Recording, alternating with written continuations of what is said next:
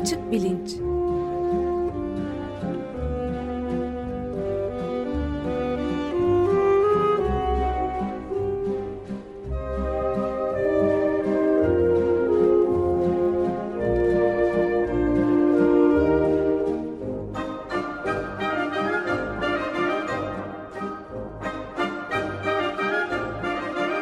Güven Güzeldere ile bilim ve felsefe sohbetleri.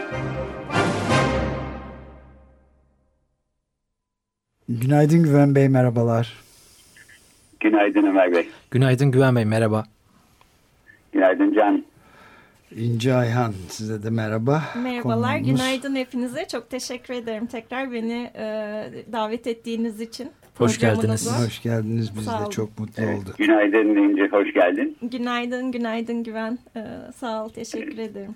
Bugün ne konuşuyoruz İnci Hanım'la? Bugün zaman algısı konusuna devam ediyoruz. Ben çok kısa bir özetle hemen giriş yapayım. Geçen hafta bu uzun referandum serisini tamamlamış ve zaman algısı konusuna e, işte yarısı referandum, yarısı zaman algısı olan ve birbirine bir şekilde bağlanan bir e, program yapmıştık.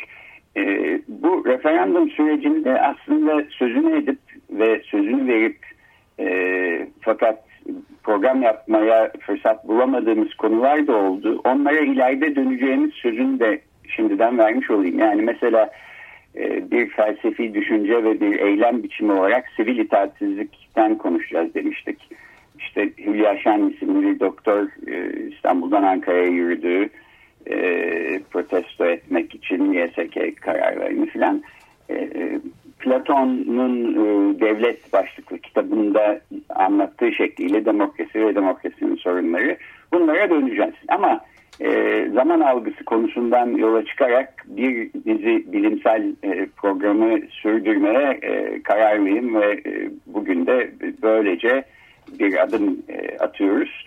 E, bilim önemli çünkü işte iki gün önce, üç gün önce Amerika'nın pek çok şehrinde e, Science March denilen bilim yürüyüşleri düzenlendi. Orada bir pankartta da gördüğüm gibi e, elinizde veriniz olmazsa yalnızca bilgisiz fikir sahibi olabilirsiniz e, diye yazıyordu. Doğru bir şey. Fikir sahibi olmak kötü bir şey değil ama bilgisiz fikir sahibi olmak bazen tehlikeli de olabilecek bir şey. Evet bu açıdan ee, ben de o küçücük bir ilavede bulunayım izin, izninizle. Dün e, bu, bu konudan bahsettik biz de radyoda Açık Gazete'de ve DeGrasse Tyson'ın e, bir ça video çağrısını bu bilim, bilim yürüyüşüne yani bilim inkarcılığı ve düşmanlığıyla iktidara gelinenlerin olduğu bir yerde enforme demokrasi parçalanma tehlikesi, yok olma tehlikesindedir diye önemli bir uyarıda bulunuyordu deGrasse Tyson. Evet e, işte Platon'da 2500 sene kadar önce e, krallar felsefeci olmalı filan diye aslında buna yakın gelecek bir e, şey herhalde ifade etmeye çalışıyordu. Peki bu konuları böylece söz vermiş olarak şimdi zaman algısına dönelim. Zaman e, konusu çok ilginç bir konu. Geçen hafta kısaca e, nesnel öznel zaman e, ayrımından bahsetmiştik. Birazdan İnci de belki bu ayrımla konuya girebilir. Arkasından e, birbirinden farklı zaman kodlama mekanizmaları olabileceğini sinir sistemimizde bunların farklı ölçeklerde işlemleme e, yaptığını değişik algı modalitelerinin farklı zamansal işlemleme özellikleri olabileceğinden e, dolayısıyla bilgisayar sistemlerinde olduğu gibi tek bir büyük ana içsel saatin e, muhtemelen olmadığından bahsetmiştik. E, zaman algısıyla ilgili pek çok yanılsama olduğunu filan e, e, buna da değinmiştim ama bunlar deneysel olarak çalışan e, e, insanların yaptıklarını anlatacak vakit kalmamıştı. Şimdi bunların hepsinden e, bugün olabildiği kadar bahsedeceğiz diye umuyorum. E, konuğumuz da Boğaziçi Üniversitesi Psikoloji Bölümüne e, en yeni eklenen e, genç bilim insanlarından, öğretim üyelerinden bir tanesi İnci Ayhan. E, Orta Doğu Teknik Üniversitesi'nde psikoloji ve biyoloji çift anadalı yaptıktan sonra tam da aslında bu e, yörüngeye uygun bir e, kariyer geliştirmiş. Yani hem psikoloji hem biyoloji e, konularını çalışarak e, 2010 senesinde e, University College London'dan e, doktora derecesini almış. E, zaman algısının görsel mekanizmaları hakkında önce davranışsal e, çalışmalar yapmış. Arkasından e, postdoktora çalışmasında yine aynı okulda e, fonksiyonel MR e, ile e, beyin görüntüleme çalışmaları da yapmış. E, daha sonra University of London'a geçerek e, doktora sonrası çalışmalarını orada sürdürdükten ve e, prestijli e, bilim e, dergilerinde çalışmalarını yayınladıktan sonra 4 sene önce Boğaziçi Üniversitesi Psikoloji bölümüne e, gelmiş. O gün bugündür e, görsel algı laboratuvarında çalışmalarını sürdürüyor. E, Boğaziçi'nin Bilişsel Bilim Master Programı e, komitesinde ve Sosyal Bilimler Enstitüsü'nün etik kurulunda da görev e, yapıyor. E, İnci yeniden hoş geldin. Çok teşekkürler, hoş bulduk. Ben senin bir iki ay önce Şubat ayında bir açık ders, Boğaziçi açık ders serisinde zaman algısı üstüne e, güzel bir açık ders verdiğini de burada ekleyeyim. Her zaman yaptığım gibi Açık Bilinc'in Twitter hesabından e, o videonun linkini e, ve başka bu programda e, konuşacağımız e, referansları e, duyurmuş olacağım. İsteyen oradan bakabilir. E, şimdi ben e, sözü sana bırakayım. İstersen bu e, yani nesnel, e, öznel ya da fiziksel, psikolojik zaman ayrımından başlayarak e, biraz bu zaman kodlama mekanizmalarından e, işte biraz bu yanılsama çalışmalarından filan bahsedeyim. Sağ ol, teşekkür ederim.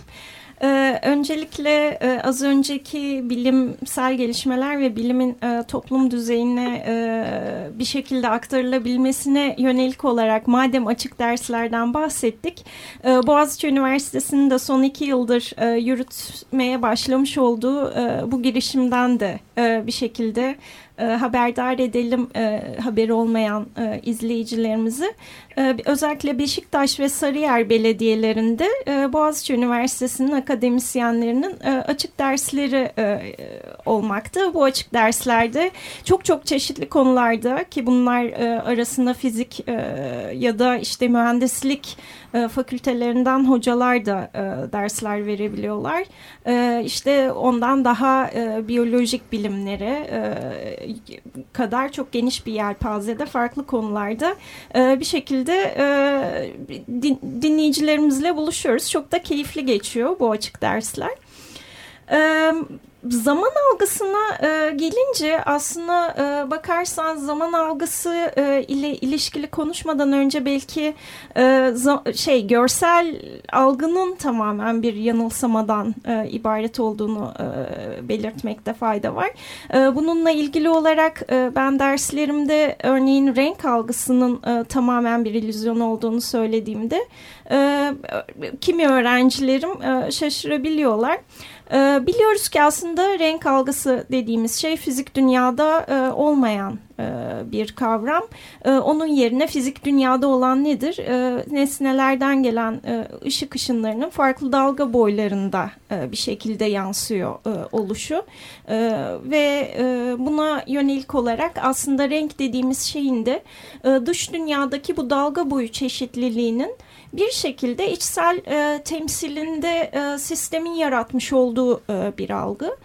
E, keza e, yine nesnelerin e, ya da cisimlerin e, kontur bilgileri ya da formları ile ilgili ya da e, uzaydaki yerleriyle ilişkili e, olan e, enformasyonda sistemimizde e, o kontur bilgileri e, bir şekilde e, sinir hücrelerinin e, özel e, reseptif alanların e, sayesinde e, çıkarsanıp e, bir şekilde e, temsil edilebiliyor.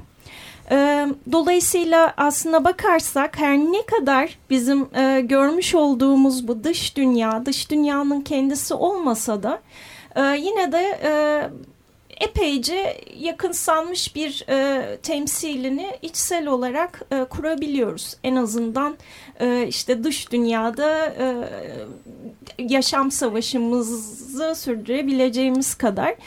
Ee, ama konu zaman olduğunda e, olay biraz farklılaşıyor. Çünkü e, zamana dair ya da zamanın ne olduğuna dair aslında e, fizik de e, belli bir e, elimizde formül ya da e, işte net bir açıklama yok biliyorsunuz.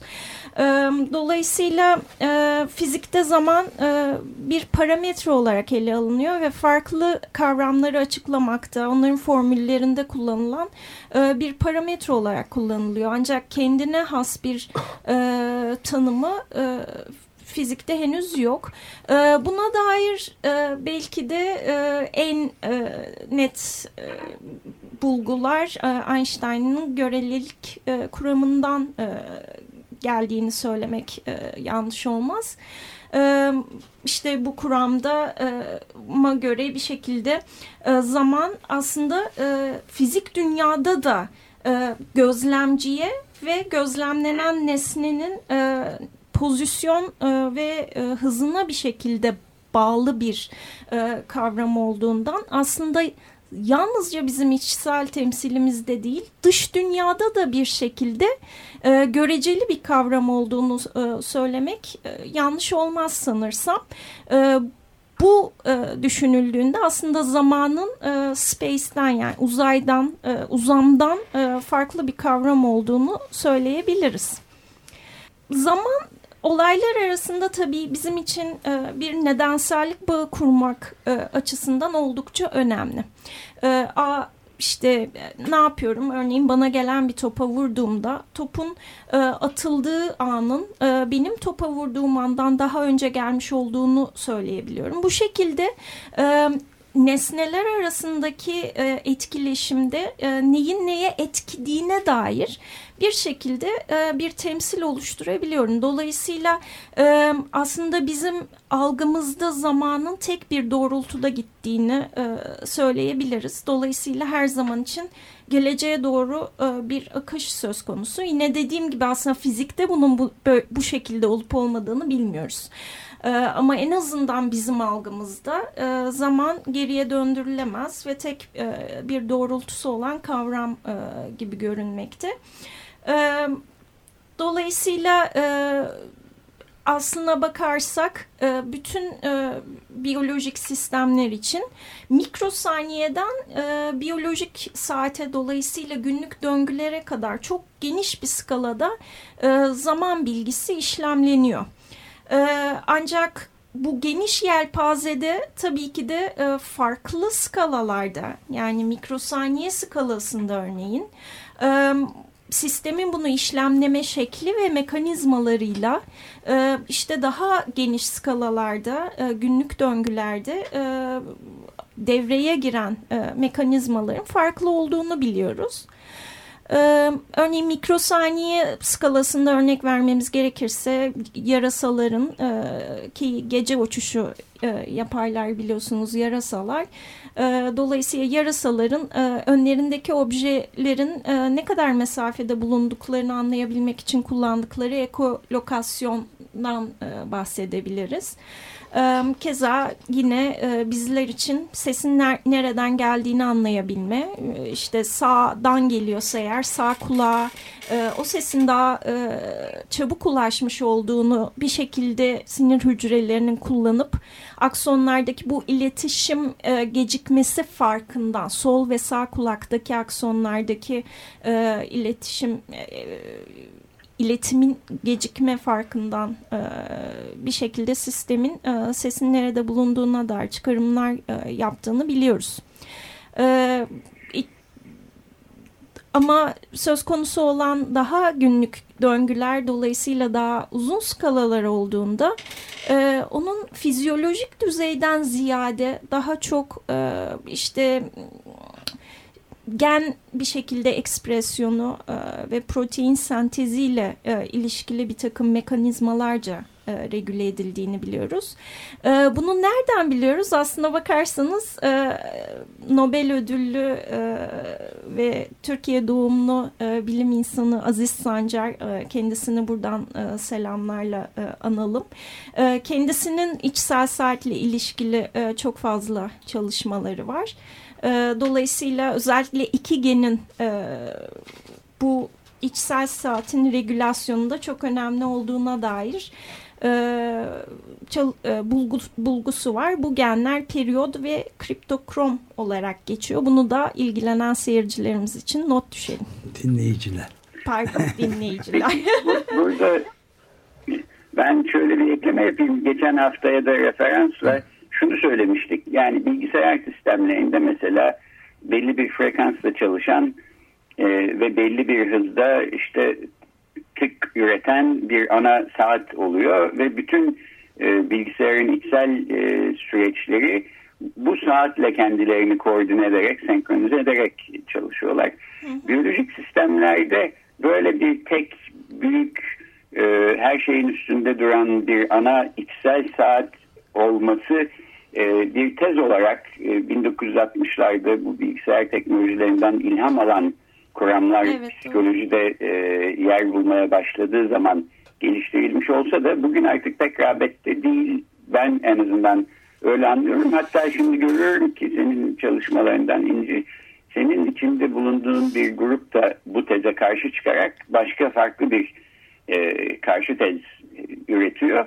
Nedir son durum? Yani zamanın nasıl geçtiğini, ne hızla geçtiğini anlamamızı sağlayan şey içimizde bir tane büyük saat var bilgisayar sistemlerinde olduğu gibi. O her şeyi hallediyor mu yoksa e, çok daha komplike bir durumla mı karşı karşıyayız?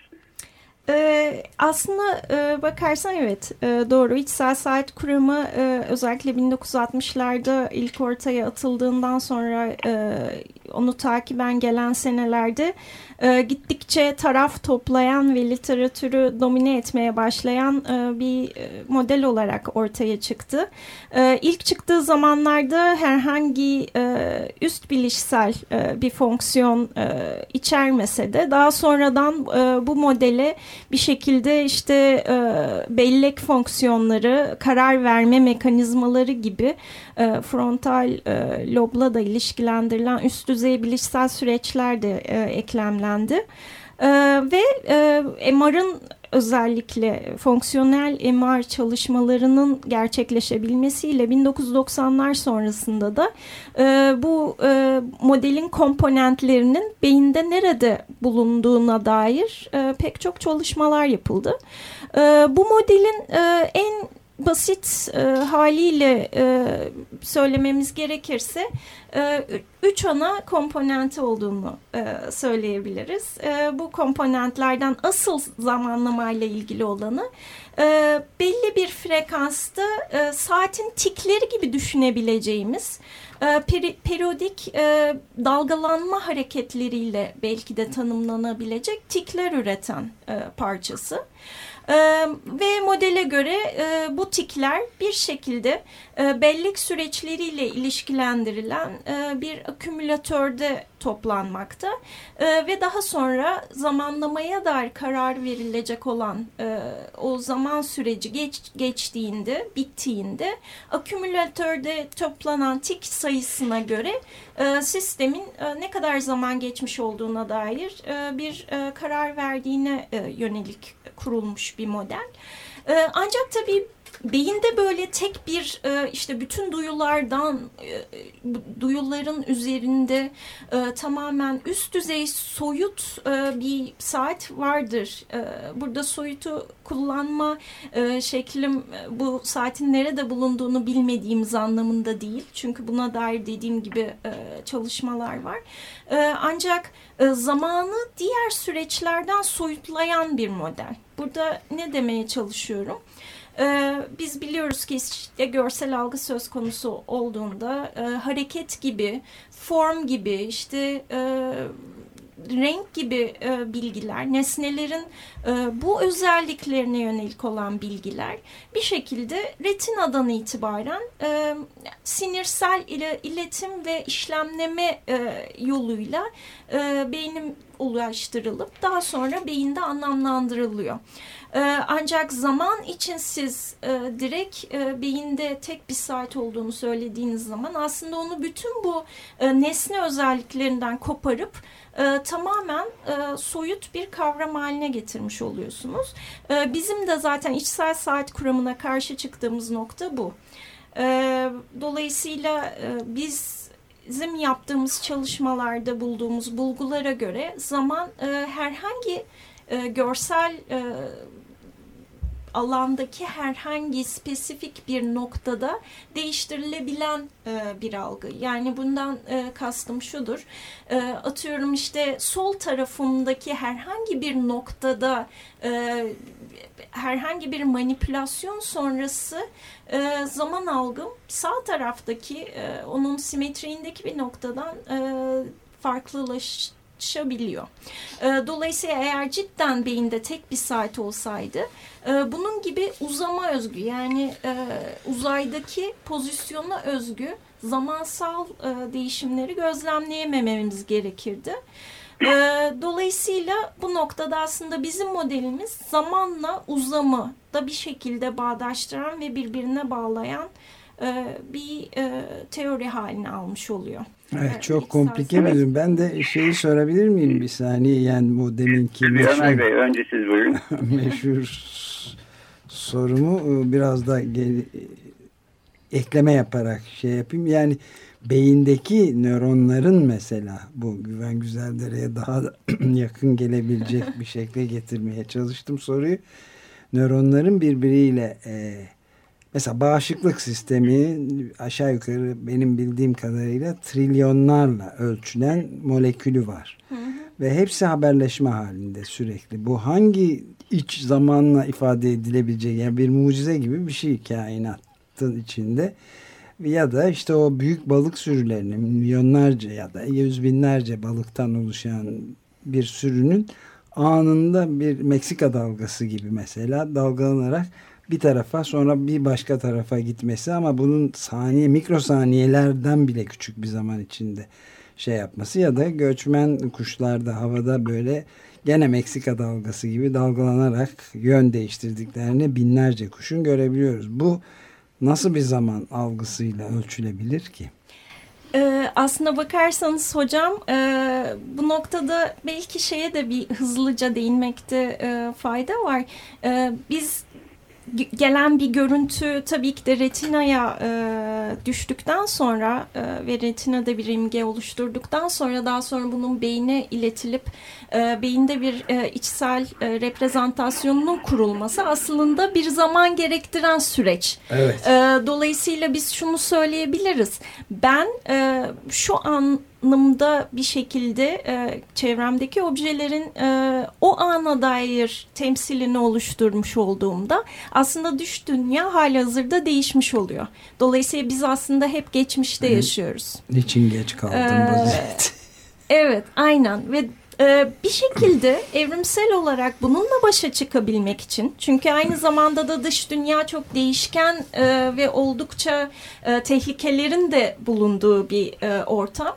Dolayısıyla kendimizi koruyabilmek ve doğru zamanlarda bir şekilde hareket edebilmek, yanıt verebilmek için motor yanıtlar sistem bir şekilde prediction dediğimiz dolayısıyla geleceği tahmin etmeye yönelik mekanizmalar geliştirmiş.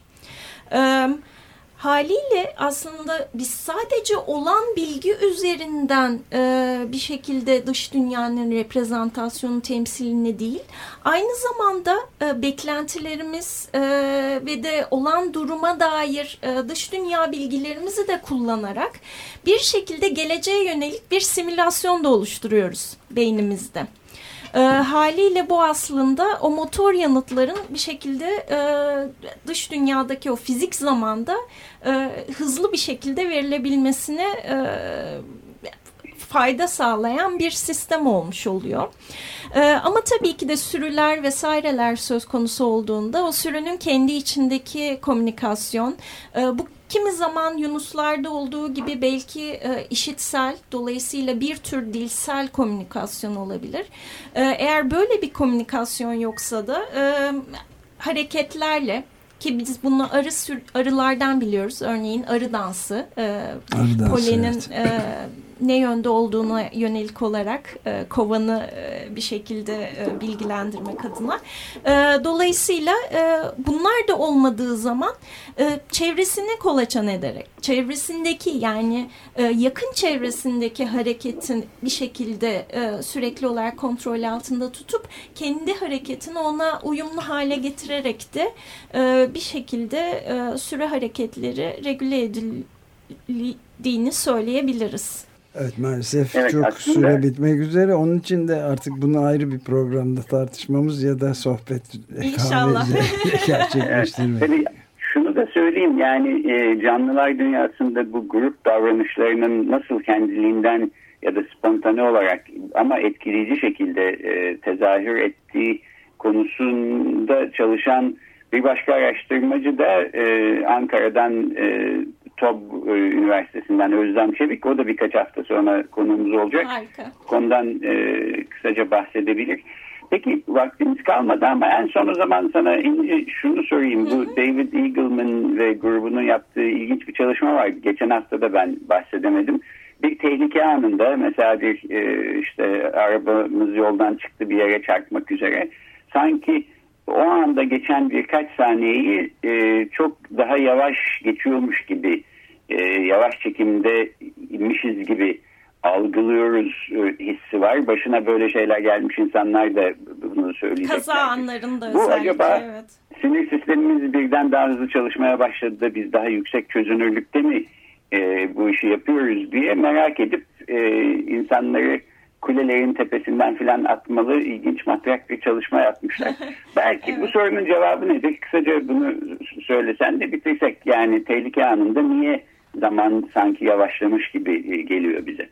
Ee, evet bunu evrimsel e, aslında evrimle e, ilişkili çalışan bilim insanları şöyle açıklıyorlar. Tehlike anında zaman bir şekilde bize e, sanki yavaşlamış gibi geliyor ki bir an önce gecikmiş olduğumuzu düşünüp aslında karar verme mekanizmalarımızı ve motor hareketi başlatıp kaçmaya başlayabilelim. Dolayısıyla Afrika savanlarında zebralar bir aslan gördükleri zaman bir anda e, hareket edip e, ters yönde kaçmaya başlamaları gerektiğinde o küçük anlık e, süreçte e, hızlandırabilmek için e, kaçış e, hareketlerini e, zamanın da bir şekilde e, fonksiyonel olarak yavaşladığı düşünülüyor. Çok ilginç. Ee, evet. Ancak Eagleman'ın çalışması öyle buluyor ki onu da ekleyelim madem e, bahsettik. E, aslında o anda zaman yavaşlamıyor ancak sonrasında bellekte e, o an daha zengin bir bir, şey, bir, bir şekilde kodlandığı için e, tehlike ve dolayısıyla da duygu yoğunluğu ve amigdalanın e, bir şekilde devreye girmiş olduğu bir durum haline gelmiş oluyor. Bellekte o zengin bilginin e, bir şekilde sonradan sanki e, zamanı da e, daha uzattığına yönelik olarak e, çalışmalarını sonuçlandırıyorlar. Yani sonuçlar onu göstermiş oluyor. Evet yani bir tür ilginç e, yanılsama var. E, deneyin e, detaylarını ben Twitter sayfasından paylaşayım. İlgilenenler oradan baksın. E, matrak bir deney. Evet cidden e, felsefeci Aziz Agustin e, demişti ki e, zaman öyle bir şey ki ne olduğunu sormadığım müddetçe iyi biliyorum ama nedir diye sorduğum anda şaşırıp kalıyorum ve bir cevabım olmuyor. Sahiden de zaman konusu pek çok e, içinde cevaptan çok soru barındıran ilginç bir konu. Ancak böyle ucundan e, bucağından değinebiliyoruz. E, bugün de programın e, süresini bitirdik. E, bir de işin felsefi yönü olduğunu da e, bir dipnot olarak ekleyeyim. Yani Fransız felsefeci Bergson'dan e, daha çağdaş zamanlar da Deleuze'e kadar uzanan kıta felsefesinde zamanı kendine dert edilmiş bir felsefeci de var. Belki onlara da başka bir programda yer veririz. Fakat bu zaman algısı mekanizmaları e, ekseninden devam ederek e, gelecek hafta ve onu izleyen e, haftalarda müzik algısının ve senkronizasyon kapasitesinin evrimi e, konusunu tartışıyor olacağız. Bugün Boğaziçi Üniversitesi Psikoloji Bölümünden İnci Ayhan e, konuğumuzdu. İnci çok teşekkür ederiz. Ben çok teşekkür, çok teşekkürler. Çok teşekkür ederiz. Sağ olun. Mutlu olduk. E, haftaya bu ilginç sorularla devam etmek üzere diyelim. Görüşmek üzere. Görüşmek üzere. Hoşçakalın. Görüşmek üzere.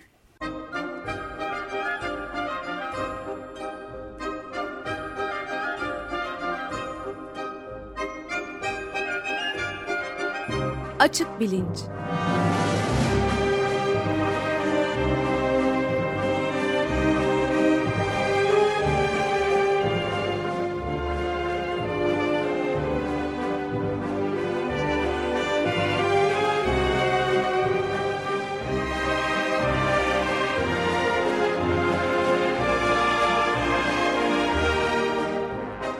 Güven Güzeldere ile bilim ve felsefe sohbetleri.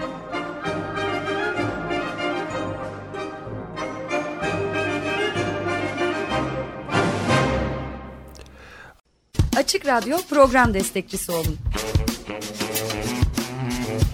Bir veya daha fazla programa destek olmak için 212 alan koduyla 343 41 41